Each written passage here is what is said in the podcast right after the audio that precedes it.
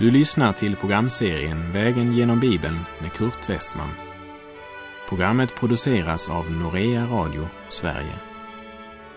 Vi befinner oss nu i Hebreerbrevet. Slå gärna upp din bibel och följ med. Vi har kommit till Hebreerbrevets 11:e kapitel, som också kallas för trons kapitel. Tron och hoppet är ju två bärande krafter som Gud har givit för att föra oss genom denna världen och hem till evig glädje hos Gud. Kapitlen 1 till och med 13 utgör ett nytt, fantastiskt avsnitt på vår långa vandring, vägen genom Bibeln. Och här stadfäst på nytt att med Kristus och hans fullkomliga försoningsgärning följer också bättre löften och en underbarare kallelse och tjänst. De 10 första kapitlen handlade mycket om doktriner, medan det från kapitel 11 blir högst praktisk undervisning. Men se nu inte det läromässiga som en kontrast till det praktiska. I vår tid så finns det tyvärr många som hävdar att kristen tro inte kan uttryckas i färdiga satser. Och visst har jag förståelse för det, om det är den oreflekterade tron man vänder sig emot. Denna mekaniska upprepning av inlärda lärosättningar utan att göra personliga erfarenheter. Men lära och liv är inte motsättningar, utan det är de två bärande hjulen i troslivet, vingarna som lyfter oss mot målet. Med bara ett hjul på kärran så välter lasset, och på en vinge lyfts ingen mot troslivets höjder.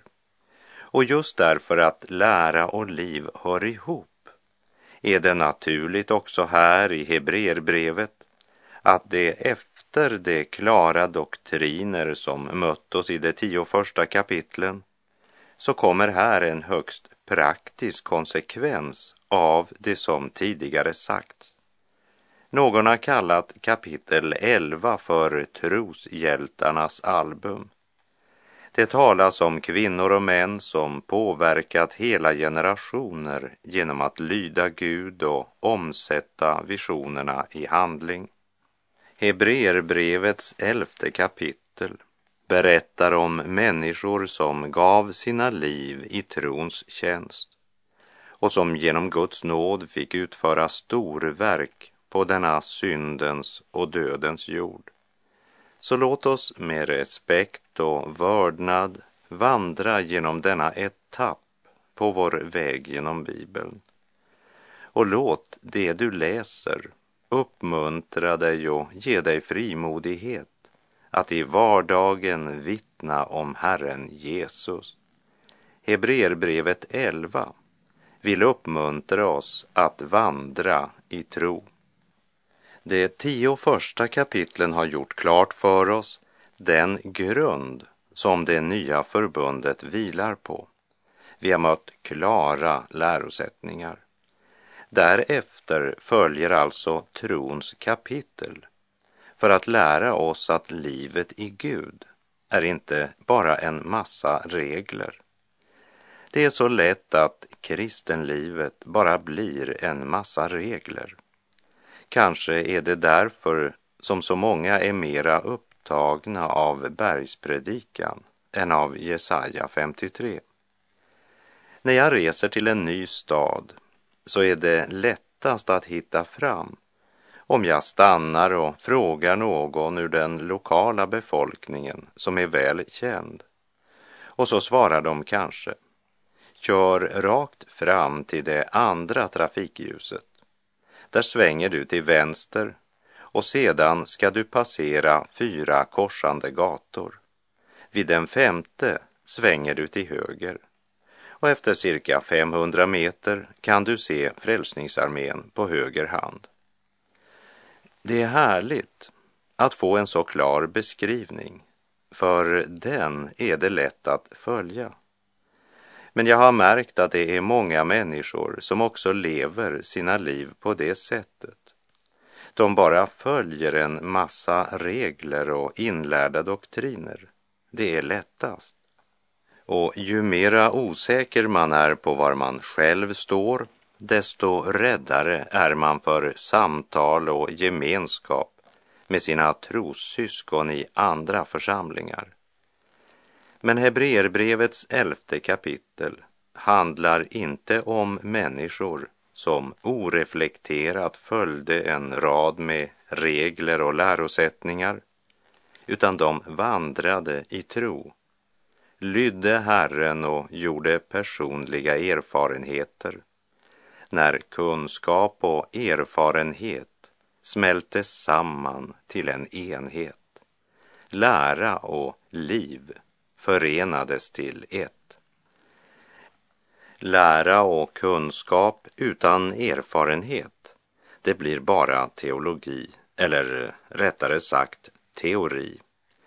Men andliga erfarenheter utan förankring i de grundläggande doktrinerna leder bara till svärmeri. De kristna dogmerna måste alltid utgöra grunden, precis som här i Hebreerbrevet, där vi i de 10 första kapitlen får en mycket klar undervisning om sonen som är större än änglarna, men också om hur Jesus för en tid gjordes ringare än änglarna och hur Kristus är större än Mose som gav lagen, om Jesus som den fullkomlige översteprästen, om Kristi ämbete, det nya förbundets överstepräst och om det gamla förbundets gudstjänst, och att lagen endast innehåller en skugga av det goda som kommer. Vi har uppmuntrats till tro och kärlek, och vi har varnats för avfall från tron och påminns om att sonen utstrålar Guds härlighet och uppenbarar Guds väsen och uppehåller allt genom sitt mäktiga ord. Framför allt så har vi de 10 första kapitlen undervisats om betydelsen av Jesu Kristi försoningsdöd för våra synder. Och när vi nu kommer till kapitel 11 får vi höra vilken praktisk konsekvens detta fick för dem som valde att vandra i tro. Sanningens dogmer och dess konsekvens i livet. När lära och liv smälter samman, då får du Hebreerbrevet 11.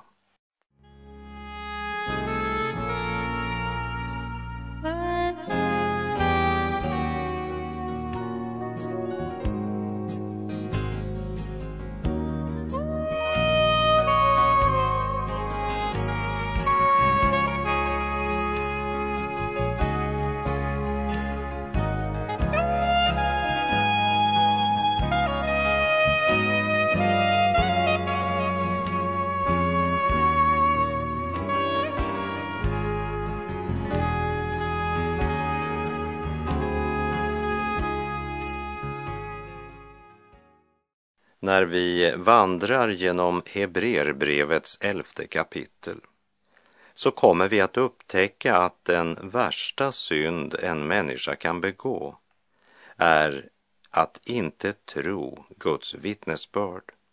Otron är själva grundsynden.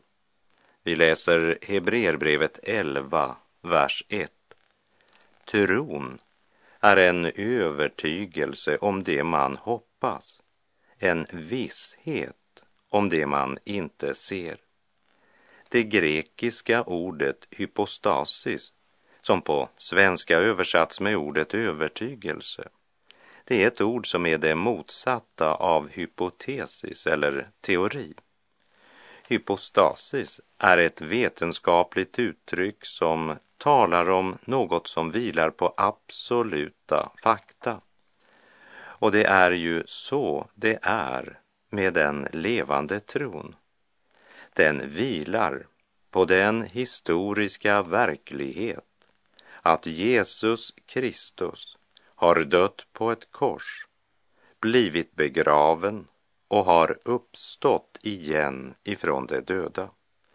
Och som Paulus uttrycker så här i första Korinthierbrevet 15, vers 3 och 4.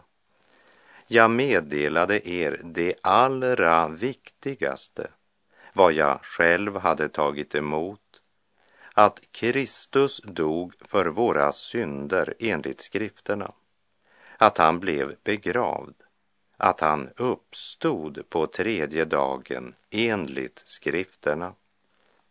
Tron är en övertygelse om detta, en hypostasis i motsats till en hypotesis. Det är något helt annat än en hypotes eller en teori. Det vilar på en historisk verklighet och är en övertygelse om det hopp som är absolut tillförlitligt. Tron är en övertygelse. Tron är den enda väg på vilken vi kan komma till Gud, och den som förlorat tron har förlorat den bärande kraften i livet.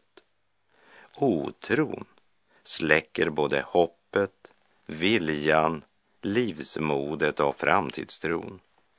Därför uppmanar han oss redan i Hebreerbrevets 6:e kapitel och sa: men vi önskar att var och en av er ska visa samma iver att bevara full visshet i hoppet ända till slutet, så att ni inte blir tröga utan följer dem som genom tro och uthållighet får det utlovade arvet.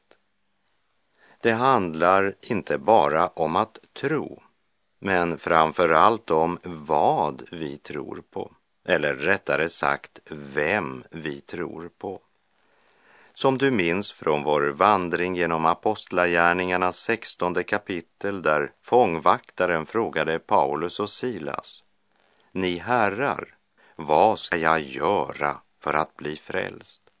Och i Apostlagärningarna 16, vers 31 och 32 står det: det svarade: tro på Herren Jesus så blir du frälst, du och din familj. Och det predikade Herrens ord för honom och för alla i hans familj. Spurgeon, han uttryckte det så här: det är inte att du håller fast på Kristus som frälsar dig.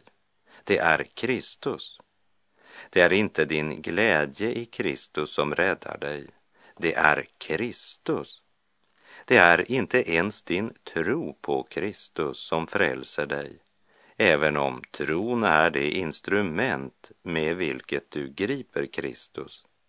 Men det är Kristi blod och förtjänst som frälsar dig. Tron är den enda väg som för oss från tiden till evigheten och fram till Gud. Därför är det trons väg vi ska vandra. Och det handlar djupast sett om att tro Guds vittnesbörd, om att studera Guds ord och praktisera dess sanningar så långt som vi får nåd att förstå dess budskap. Jesus själv säger ju i Johannes evangeliets 14:e kapitel, verserna 23 och 24. Om någon älskar mig håller han fast vid mitt ord, och min fader ska älska honom, och vi ska komma till honom och ta vår boning hos honom. Den som inte älskar mig håller inte fast vid mina ord. Det ord som ni hör är inte mitt, utan kommer från Fadern som har sänt mig. Tron, det är inte något som du har av naturen. Tron är något som Gud skapar i ditt hjärta genom sitt ord och genom sin helige ande. Hör vad aposteln skriver till de troende i Rom, i Romarbrevet 10, verserna 6 till och med 11. Men den rättfärdighet som kommer av tron säger: fråga inte i ditt hjärta, vem skall fara upp till himlen, det vill säga för att hämta ner Kristus, eller vem skall fara ned i avgrunden, det vill säga för att hämta upp Kristus från de döda. Vad säger den då? Ordet är dig nära, i din mun och i ditt hjärta, nämligen trons ord som vi predikar. Om du därför med din mun bekänner att Jesus är Herren och i ditt hjärta tror att Gud har uppväckt honom från de döda, skall du bli frälst.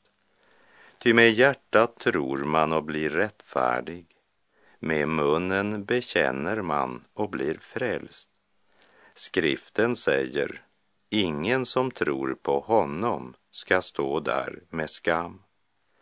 Här tror jag att det är viktigt att påminna om att det inte är tvivlet som är trons motsats.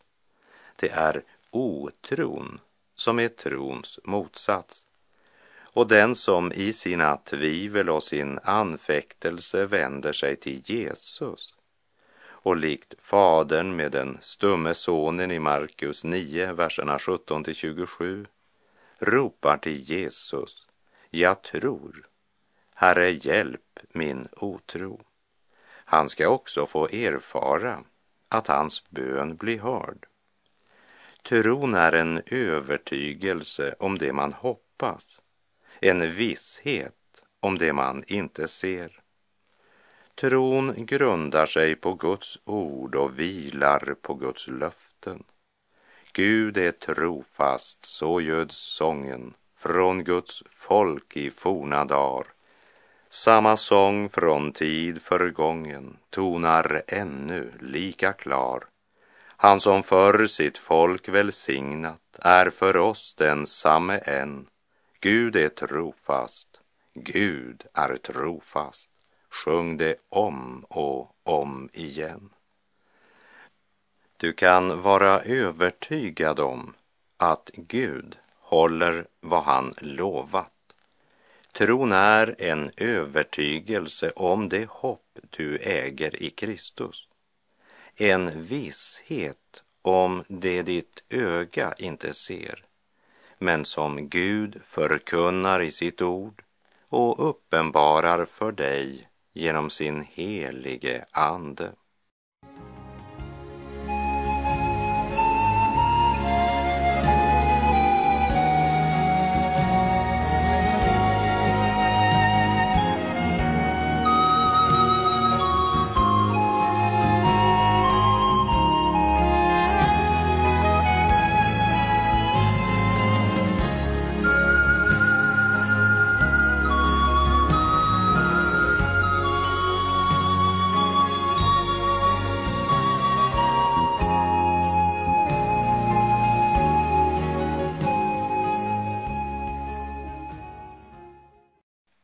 Tron är inte ett famlande i mörker. Tron är inte detsamma som att säga: ja, man kan ju alltid hoppas. Sann tro vilar på Guds ord. Och trons väsen är sådant att det ger oss kunskap om Guds vilja och ger oss andlig vishet och insikt så att vi kan leva värdigt Herren och i allt behaga honom, som det står i Kolosserbrevets 1:a kapitel, verserna 9 och 10. Tron är en övertygelse om det man hoppas, en visshet om det man inte ser. Och denna visshet om det man inte ser, det har sin källa och sitt ursprung i Guds eget ord. Denna vishet har ingen av den här världens härskare känt Om de hade känt den, skulle de inte ha korsfäst härlighetens Herre.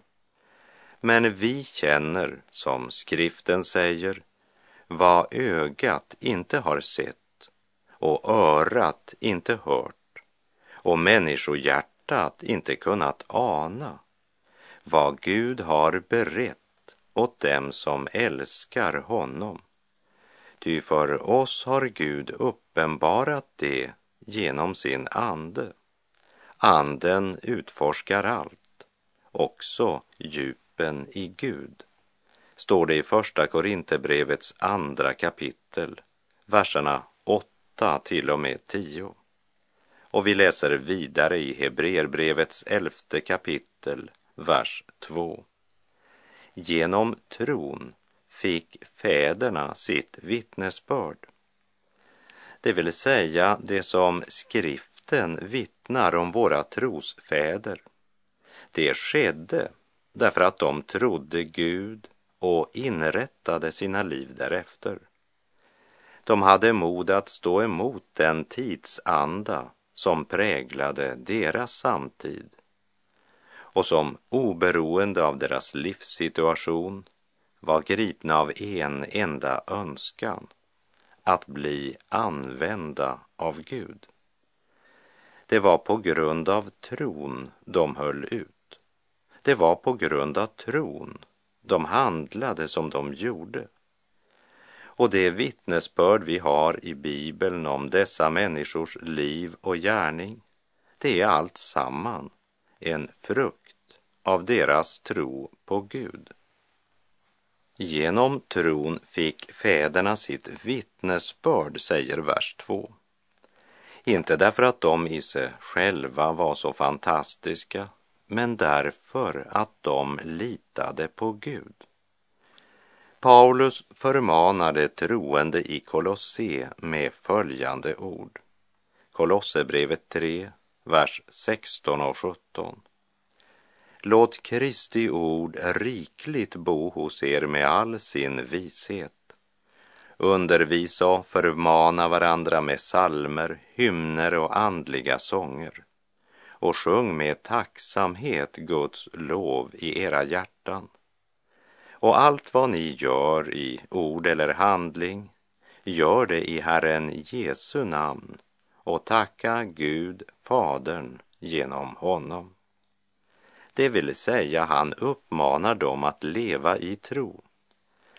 De fäder vars historia vi återfinner i det gamla testamentet har genom tron fått det vittnesbördet att de behagade Gud. Också i Abrahams liv var det tron som var avgörande. I första Mosebok 15:6 står det: och Abraham trodde på Herren, och han räknade honom det till rättfärdighet. Genom tron fick fäderna sitt vittnesbörd, säger Hebreerbrevet. Och vi läser vidare i vers 3. Genom tron förstår vi att världen har skapats genom ett ord från Gud, så att det vi ser inte har blivit till av något synligt. Endast genom tron kan man få en rätt kunskap om skapelsen. Här pekar han tillbaka på begynnelsen, och han manar oss att hämta vår kunskap i Guds ord. Men en oandlig människa tar inte emot det som tillhör Guds ande.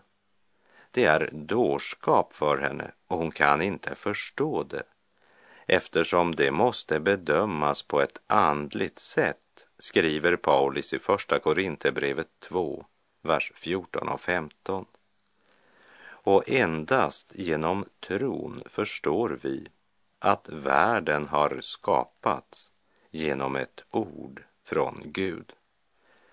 När det gäller förklaringen på hur världen har blivit till, så är det mitt i alla olika varianter egentligen bara 2 förklaringar. Den ena är spekulation och den andra bygger på gudomlig uppenbarelse. Spekulationsförklaringen, ja, den bjuder på många varianter, av vilka Darwins är en av de mest kända. Även om han själv insåg att det var en ohållbar teori, så finns det fortfarande många som krampaktigt håller fast vid den, vilket ju är ganska otroligt. Men samtidigt bekräftar det vad Guds ord säger, att det är genom tron vi förstår att världen har skapats genom ett ord från Gud, så att det vi ser inte har blivit till av något synligt, utan Gud frambringade av intet. Han bjöd och det stod fram. Tro betyder att ha en solid grund för skapelsens tillkomst.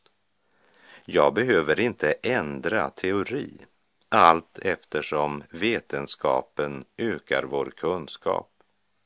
Kunskapen om hur världen har blivit till har länge varit känd, nämligen i begynnelsen skapade Gud himmel och jord. Men Satan, han lockar människan att tro på sina tvivel och att tvivla på sin tro. I vers 9 i Hebreerbrevets första kapitel beskrivs Jesu person med ett citat hämtat från Psaltarpsalmen 45, vers 8. Du älskar rättfärdighet och hatar orättfärdighet. Därför, Gud, har din Gud smort dig med glädjens olja mer än dina medbröder. Jesus hatade inte bara synden, men han hatade allt som var en följd av synden. Och vi kan se syndens resultat överallt, inte minst i våra egna liv. Men rättfärdigheten, den inte bara ser, den handlar också.